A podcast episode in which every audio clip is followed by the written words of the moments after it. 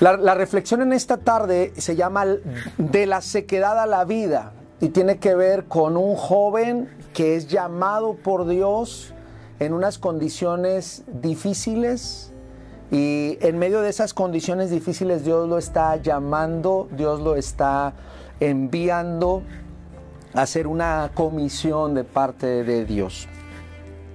Quiero decirles que Ezequiel es un joven que tenía proyectos. Él vivía en un país, estaba joven, tenía todo para salir adelante, y el contexto cambia. Algo, un problema político le cambia la vida. Él estaba en su país, él estaba en su ciudad, y en medio de esta ciudad un día llega un gobernante, Nabucodonosor, y quema todo lo que existe, deja ahí un remanente y se lleva a Ezequiel, joven, se lo lleva a Siria a vivir. Y yo creo que este hombre, Ezequiel, empieza a vivir con una tristeza y una frustración, porque empieza a vivir una situación complicada ni en su patria ni en su país, y entonces es en este contexto en el que estoy hablando el día de hoy. Les comentaba que en el año 70 un escritor brasileño, Graciliano Ramos, escribió un libro que se llama Vidas Secas. Y Vidas Secas es un libro en el que el autor destaca vidas vacías, vidas faltas de esperanza y hundidas en la ignorancia y siendo maltratadas por todo el entorno. Es una familia que está siendo maltratado muy fuerte.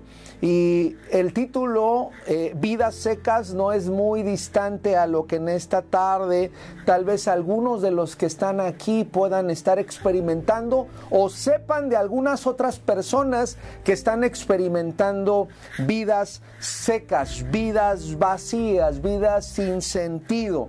Y en esta tarde tenemos el propósito de compartir esto. Ezequiel, hermanos, fue influido o influenciado por Jeremías y Josías, dos predicadores, dos profetas poderosos en la palabra de Dios, y están hablándole al pueblo al arrepentimiento. Pero llega el año que el pueblo de Israel, y que está en la historia, que es el 587, que no se les va a olvidar, porque en ese año fue cuando llegaron a Jerusalén, quemaron Jerusalén, destruyeron el templo, se llevaron a los príncipes, se llevaron a los jóvenes, se llevaron a los principales, las casas fueron quemadas, los muros fueron devastados, y aproximadamente 10,000 personas gradualmente se empezaron a llevar de Jerusalén, y se los llevaron, y en medio de estos estaba Ezequiel.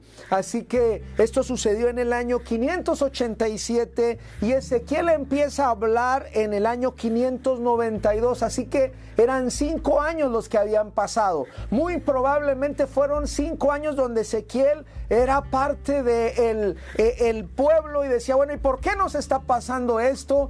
¿Qué hicimos para ganarnos esto? Y claro que eran reflexiones que venían a los jóvenes, a todo el remanente, y que estaba exiliado allá en Babilonia. Y es importante que nos demos cuenta, porque Ezequiel está...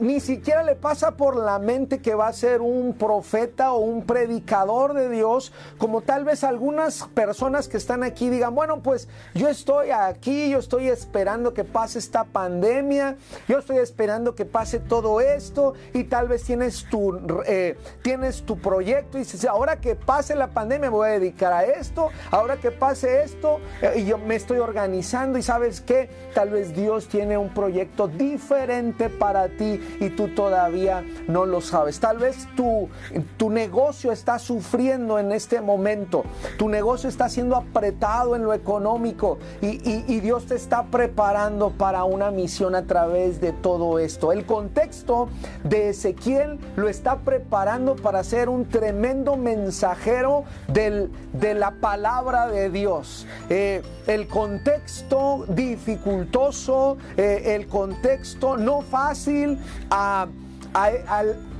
al profeta Ezequiel lo preparó para la gran encomienda que Dios le había dado. Pero 5 años pasaron por la mente, no le sucedió hasta que llegó el momento de la predicación. Así que es importante que nos demos cuenta de todo esto. Quiero leer de nuevo el versículo o la parte de la escritura en la cual tú y yo vamos a reflexionar en esta tarde, porque sin duda es que el pueblo se sentía sin ánimo, sin aliento.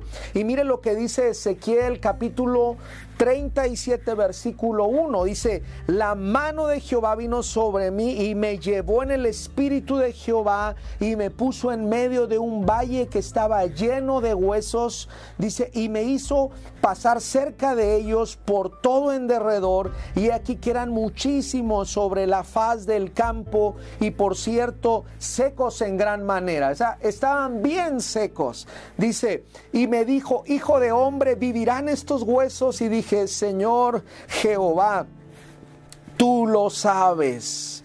Y entonces el verso 4 dice: me dijo entonces: profetiza sobre estos huesos y diles: huesos secos, oíd palabra de Jehová. Así ha dicho Jehová el Señor a estos huesos: he aquí, yo hago entrar espíritu en vosotros y viviréis, dice la palabra, y pondré tendones sobre vosotros y haré subir sobre vosotros carne y os cubriré de piel y pondré en vosotros espíritu y viviréis y sabréis que yo soy Jehová. Amén. Y está el Señor llevándolo en el espíritu a hacer esta encomienda en el nombre de Jesús. ¿Sabe qué? De las visiones que tal vez más han estado siendo predicadas en la Biblia, es una como esta, la de la visión de los huesos secos. Pero quiero aclarar algo, y es que esta visión es dada para el pueblo de Israel en un momento determinado, bajo circunstancias determinadas. Por lo tanto, quiero aclarar algo, ¿sí? Aplicarla tal como dice aquí a nuestro tiempo sería realmente un tremendo error de cada predicador. Pero sí podemos encontrar allí, hermanos, podemos encontrar ahí enseñanzas, aprendizaje, podemos encontrar tipos o sombras de lo que para ahora nosotros es nuestro Señor Jesucristo y lo que tú y yo somos como la iglesia, los llamados a ser parte del pueblo de Cristo. Así que esta reflexión también tiene una aplicación para nosotros en esta hora. Es importante que nos demos cuenta lo que dice Colosenses 2:3. Mira lo que dice en la palabra el apóstol Pablo a los colosenses. Colosenses 2:3 dice: en quien están escondidos todos los tesoros de la sabiduría y del conocimiento. Voy un verso antes, Colosenses 2, versículo 2, para que sean consolados sus corazones unidos en amor hasta alcanzar todas las riquezas de pleno entendimiento, a fin de conocer el misterio de Dios el Padre y de Cristo, en quien están escondidos todos los tesoros de la sabiduría y del conocimiento. Así que aún en el libro de Ezequiel podemos encontrar estos tesoros preciosos para la iglesia y para ti que amas a Dios con todo el corazón en este tiempo, para ti que te sientes desanimado en este tiempo. En la palabra podemos encontrar riqueza y podemos encontrar una sombra de Cristo a lo largo del Antiguo Testamento, desde luego que sí, Claro que sí. Y hoy lo vamos a reflexionar en esto. Así que hoy quiero decirte algo. El poder de un pensamiento es tremendo. Hoy vivimos en América Latina, en México en particular, pero el poder de un pensamiento es tremendo. Hay gente que dice que no vamos a poder y no vamos a poder y no vamos a poder, estamos arruinados. Y sabes que el poder de ese pensamiento te hace meterse en una dinámica de vida oscura, gris, limitada. Y el problema es que ese tipo de pensamiento se lo transmitimos a nuestros hijos y creamos esta mentalidad derrotista, esta mentalidad de gente que solamente está mirando al piso. Y hoy quiero decirte que no era menor el mal que estaban viviendo Ezequiel y toda aquellas personas que estaban en el exilio, pero ellos mismos se consideraban así como unos huesos completamente secos. Así que solamente Dios está tomando para este llamado profético el pensamiento que el pueblo mismo tiene en su mente. Porque mira lo que dice así. Quiero que tú leas conmigo Ezequiel 37, versículo 11. Me dijo luego: hijo de hombre, todos estos huesos son la casa de Israel. Se lo voy a repetir. Todos estos huesos son la casa de Israel. Y aquí ellos dicen, yo no digo, dice Dios, no dice Ezequiel. Ellos dicen, nuestros huesos se secaron y pereció nuestra esperanza y somos del todo destruidos. Yo me imagino a las gentes ahí a la orilla de los ríos de Babilonia, donde se habían acabado los cánticos, había solamente lloro, había solamente lamentación, y en medio de eso ellos empezaban a decir, en todos lados decían esto. Ellos lo habían puesto en sus mentes y en sus bocas, y por toda la plática, en todos lugares, en los mercados esto era. Sí, en las plazas se escuchaba, en las conversaciones se escuchaban estas frases de lamento. Decían así, dice, nuestros huesos se secaron y pereció nuestra esperanza y somos del todo destruidos. ¿Cómo se considera usted en este tiempo? ¿Cómo se visualiza usted en este tiempo?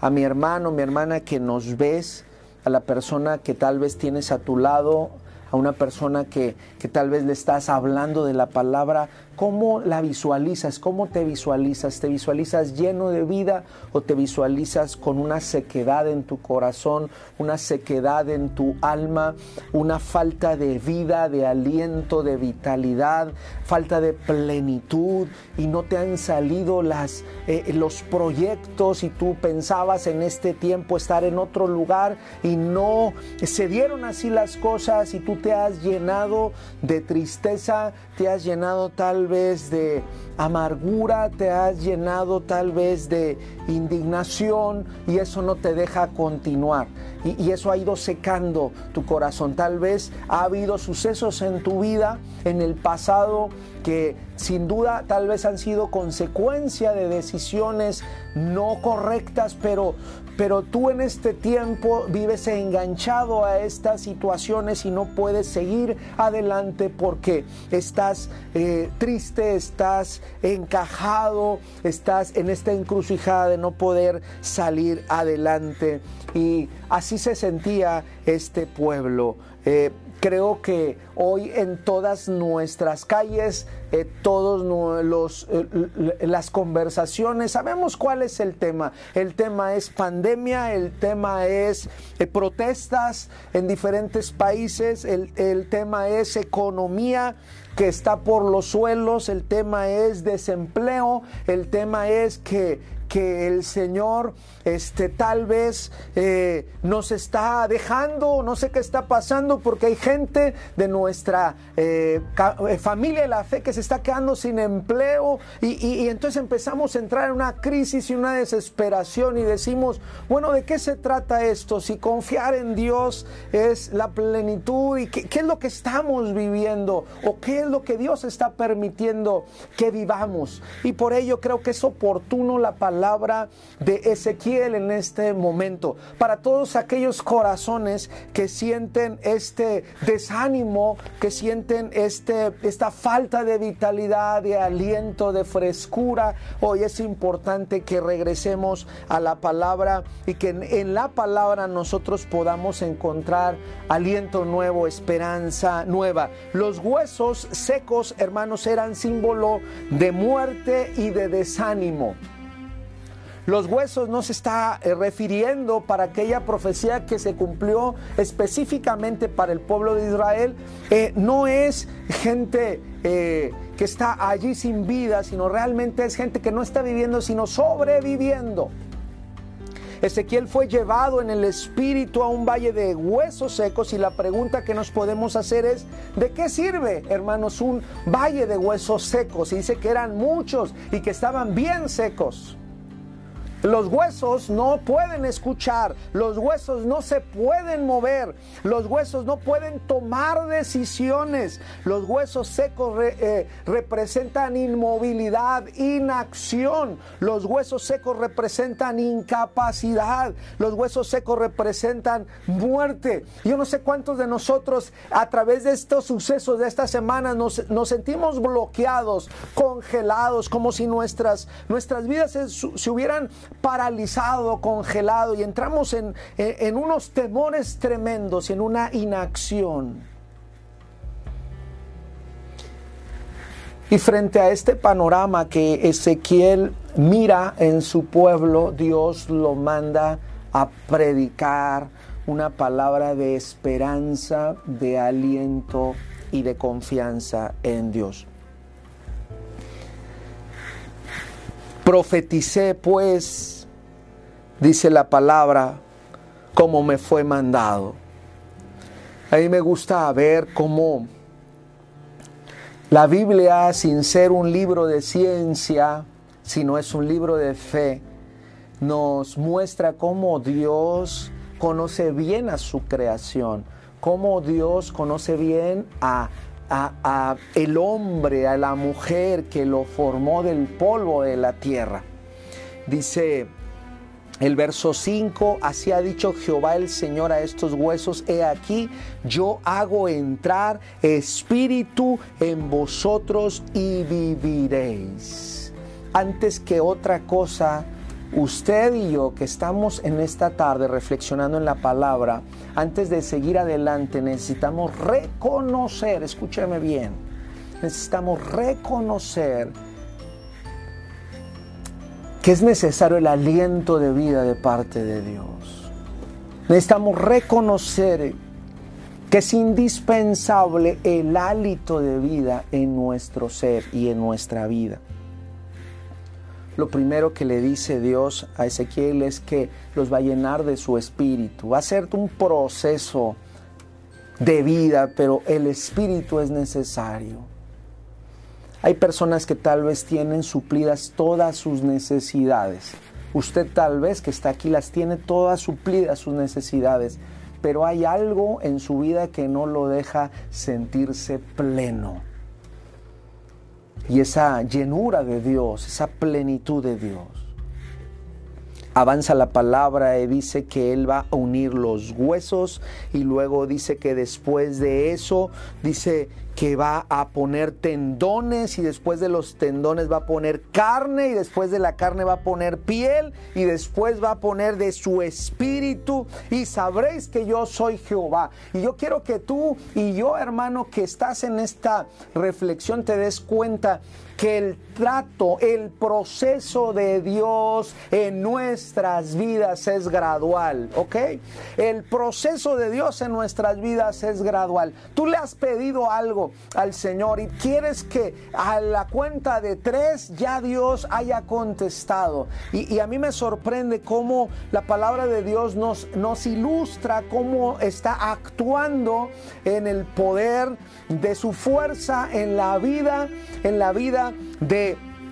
de este pueblo. Pero dice, y empecé uniendo los huesos y después los tendones y después la carne y después la piel y después el espíritu. Y la pregunta es, ¿qué proceso estás viviendo en Dios? ¿Cómo Dios te está dando vida?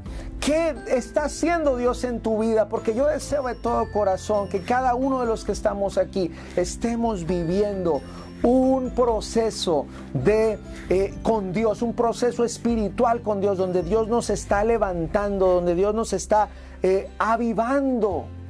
Y también lo creo para nuestra iglesia, porque creo firmemente que en este tiempo Dios está llamando a un avivamiento a su iglesia, un avivamiento profundo a su iglesia. No podemos quedarnos igual después de esto.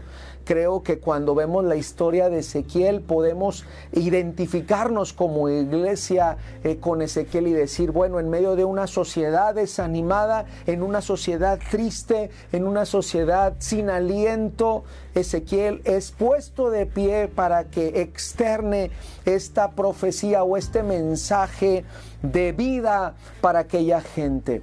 Y cómo de igual forma la iglesia en este tiempo es tomada por Dios para que se levante y hable y proclame un mensaje de esperanza y un mensaje de vida en este tiempo tan necesario. Pero para eso también la misma iglesia tiene que ser avivada, tiene que ser alentada, tiene que ser esforzada en el Señor. Quiero avanzar, hermanos, y quiero decirles que solo Dios es el único que puede dar vida. Solo Dios es el único que nos puede animar a seguir adelante. Solo Dios es el Dios que da de su espíritu, porque si no tenemos el espíritu de Dios, solo somos polvo, hermanos. Cuando el Señor pone en nosotros el hálito de vida, es realmente donde comenzamos este caminar con el Señor en el nombre de Jesús. Es importante que entendamos en la palabra de Dios cómo el Señor nos está llevando a esto. Quiero decirles, hermanos, que el agua o el agua viva es una figura en los escritos del Antiguo Testamento. Los desiertos son áridos y necesitan del agua para hacer posible la vida. Y por ello estas aguas, y luego a lo largo del profeta Ezequiel hay varias ilustraciones de esto, pero hay una en Ezequiel 47 donde dice que del templo fluyen aguas y aguas de salud, aguas de vida, y pareciera ser que el tenor es que en Dios hay vida, en Dios hay esperanza. Jesús tomó también, quiero decirle, tomó la figura del agua como base de su conversación. ¿Se acuerda con aquella conversación con la mujer samaritana? Y le dijo a la mujer samaritana, oh, si tú supieras quién te pide agua, tú le pedirías para que no vinieras aquí a beber. Y entonces aquella mujer le dice, dame de beber, ¿verdad? Y hay hermosos cantos. Y creo que cuando el Señor Jesucristo retoma esta parte de la figura del Antiguo Testamento, Él mismo se muestra como esa agua que sacia el interior en nuestra vida. Quiero decirte también que, por ejemplo, en Salmo 1:3 habla del agua. Dice que aquel hombre que no anduvo en consejo de malo, dice, y será como árbol plantado junto a aguas, ¿sí? Junto a corrientes de agua, que da su fruto a su tiempo y su hoja no cae, y todo lo que hace prosperará. El Salmo 46:4 dice, del río sus corrientes alegran la ciudad de Dios, y como cuando hay corrientes de agua, ahí está vida, y cuando no está la presencia de Dios, hay sequedad, hay sequedad. El profeta Joel, capítulo 3, versículo 18, dice esto: sucederá en aquel tiempo que los montes destilarán mosto y los collados fluirán leche, y por todos los arroyos de Judá correrán aguas. Gloria a Dios. Y saldrá una fuente de la casa de Jehová y regará el valle de Sitim. Qué hermosa figura el hecho de decir que de la casa de Jehová va a brotar, como esta figura de decir, bueno, en la casa de Dios hay provisión, hay respuesta, hay esperanza. En Juan 7:38, ya en el Nuevo Testamento, dice: el que cree en mí, dice Jesús, el que cree en mí, como dice la Escritura, de su interior correrán ríos de agua viva. ¿Cuántos de nosotros no necesitamos esto?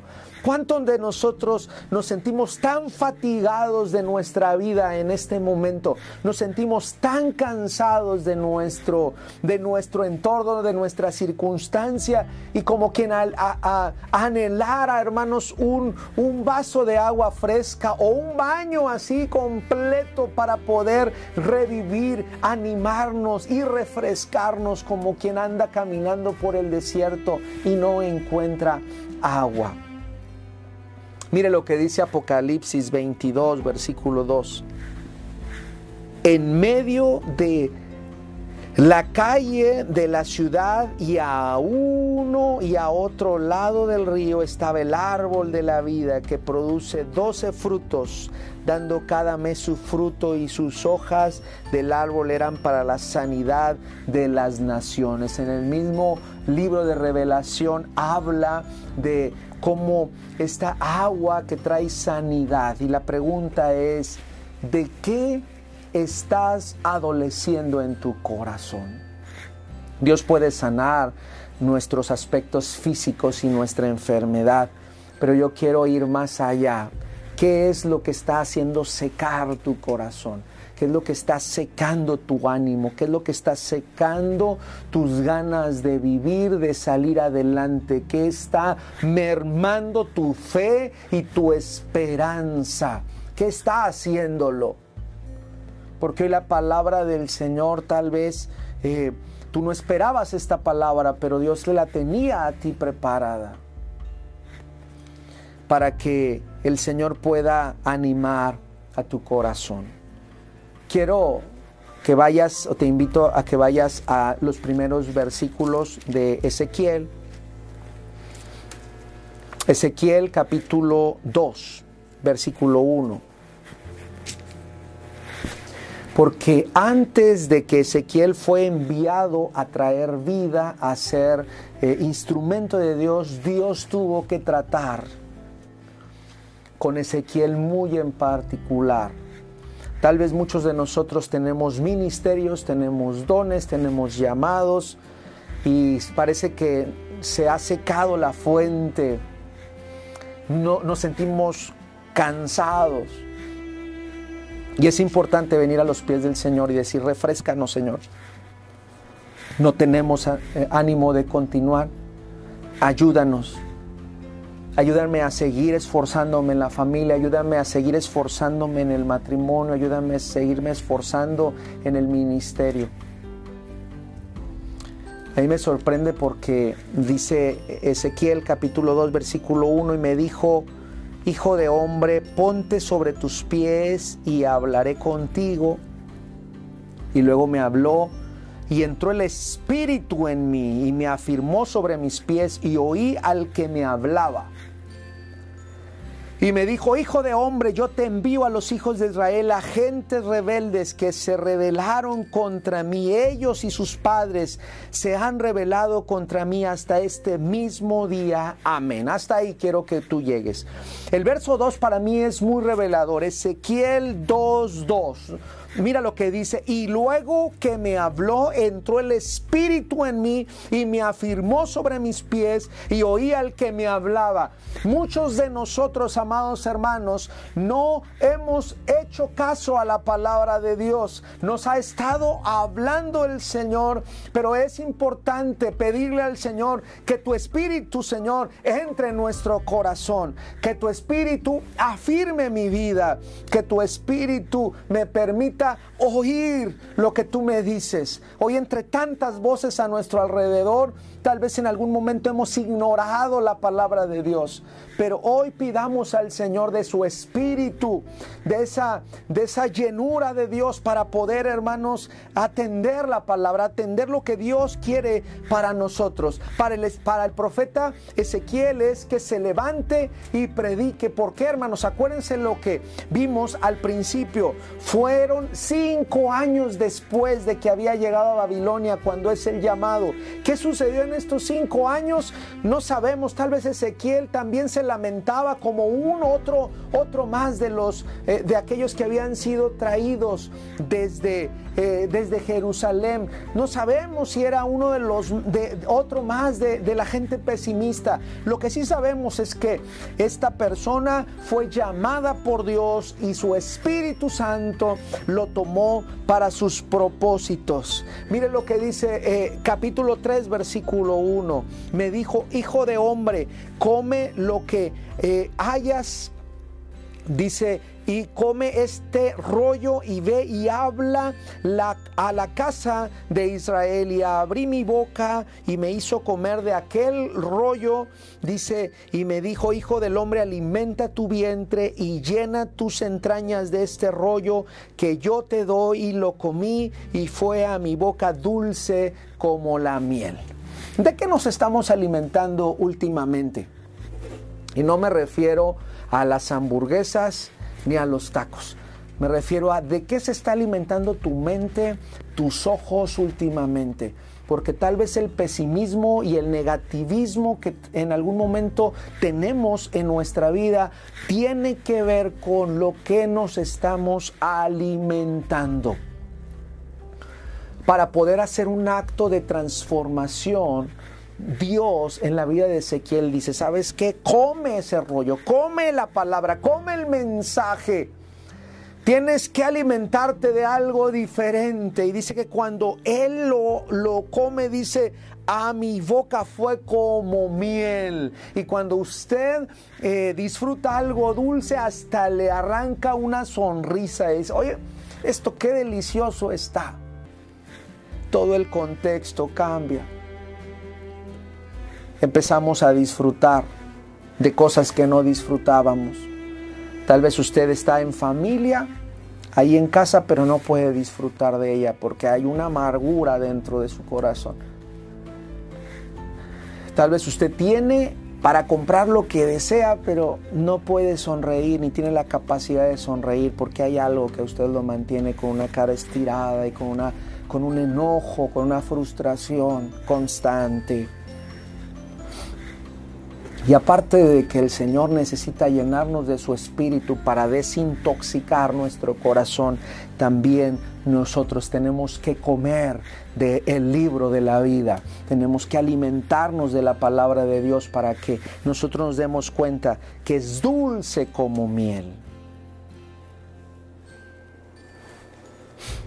Pero quiero que vea conmigo Ezequiel 3, versículo 14, y vamos a ir terminando.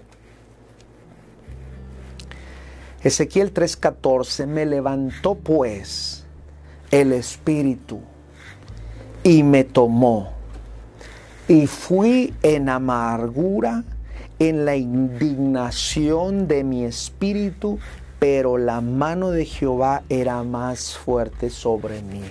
Amén.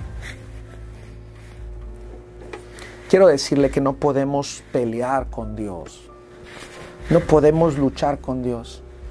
Dios está teniendo un proceso de limpieza profunda en nuestro corazón. Y tal vez para muchos de nosotros este proceso de limpieza de carácter, de pensamientos, de modos, de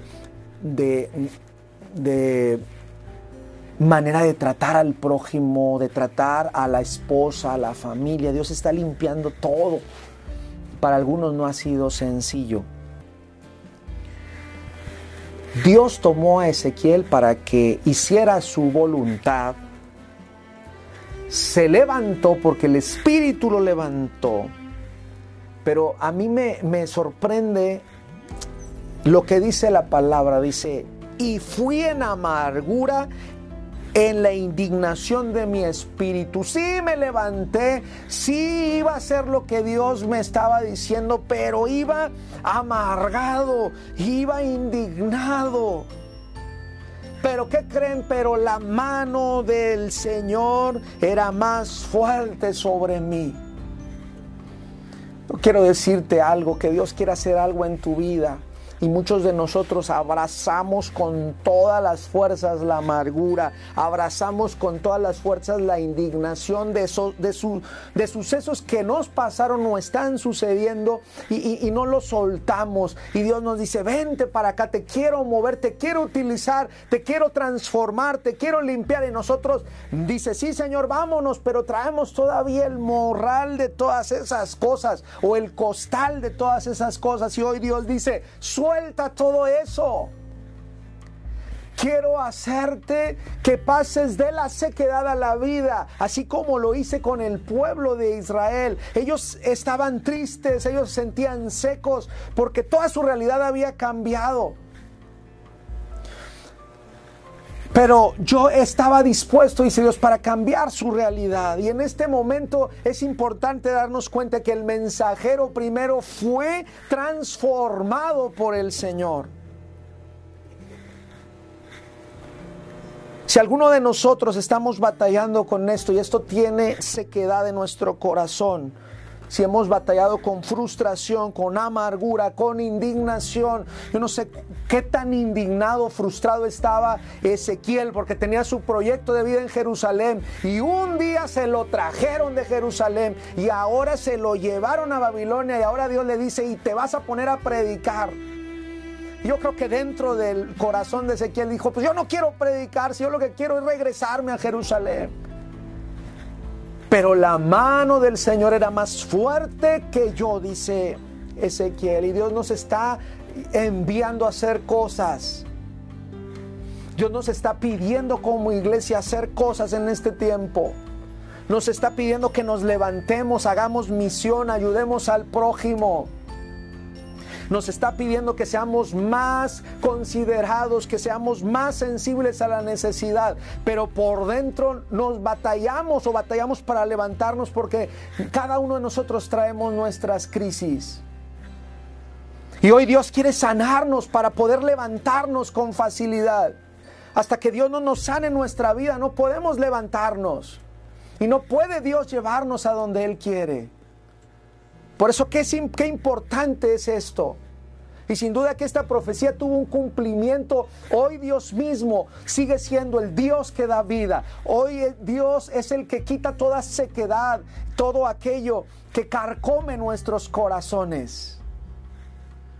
Y puede verse usted muy bien y arreglarse muy bien y todo eso, pero por dentro está seco, vacío.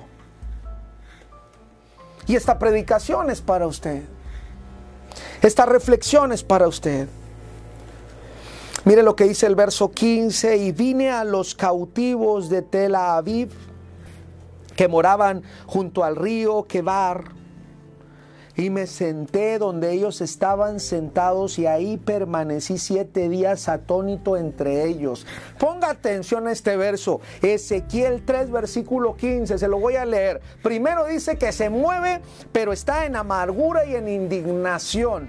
Y luego el verso 15 dice, y vine a los cautivos en Tel Aviv, que moraban junto al río de Kebar, y me senté donde ellos estaban, y ahí permanecí 7 días sin decir absolutamente nada. Yo estaba bien enojado, está diciendo Ezequiel, y por 7 días me senté ahí.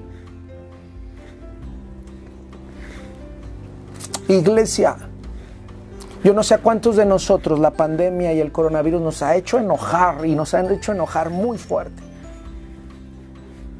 Porque tal vez algunos de nosotros fuimos golpeados por la salud, tal vez algunos de nosotros fuimos golpeados en la economía, tal vez algunos de nosotros perdimos un empleo. Dios nos está diciendo, oye, publica de la esperanza en este tiempo, y muchos de nosotros estamos en crisis y nos hemos sentado y decimos, y aquí estoy, sí creo en Dios, pero en este tiempo estoy enojado.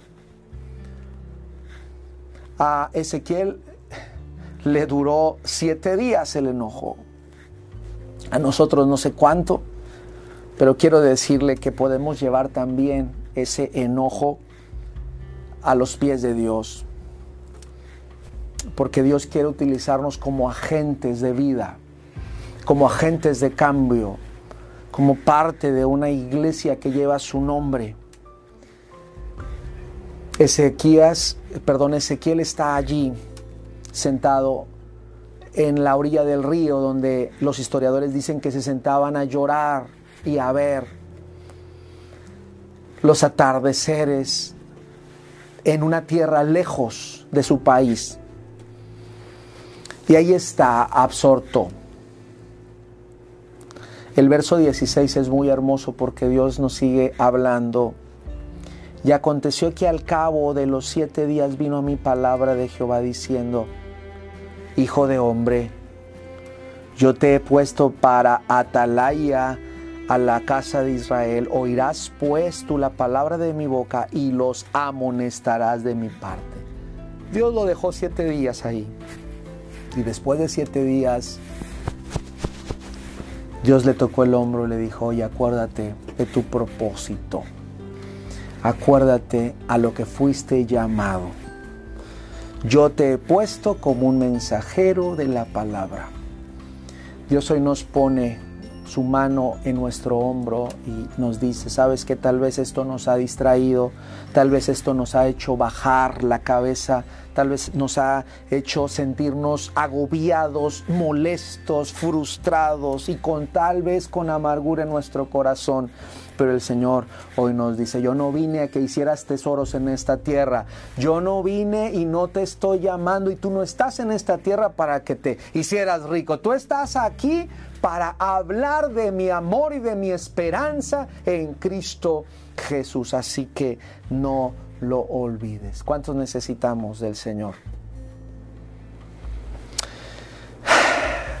Vamos a orar, y quiero decirte que el corazón de Dios anhela siempre la salvación del hombre. Dios anhela tu salvación. Dios quiere que tengas vida en tu corazón. Cada hombre debe de responder y cada mujer debe de responder al mensaje de Dios. Lo tiene que hacer.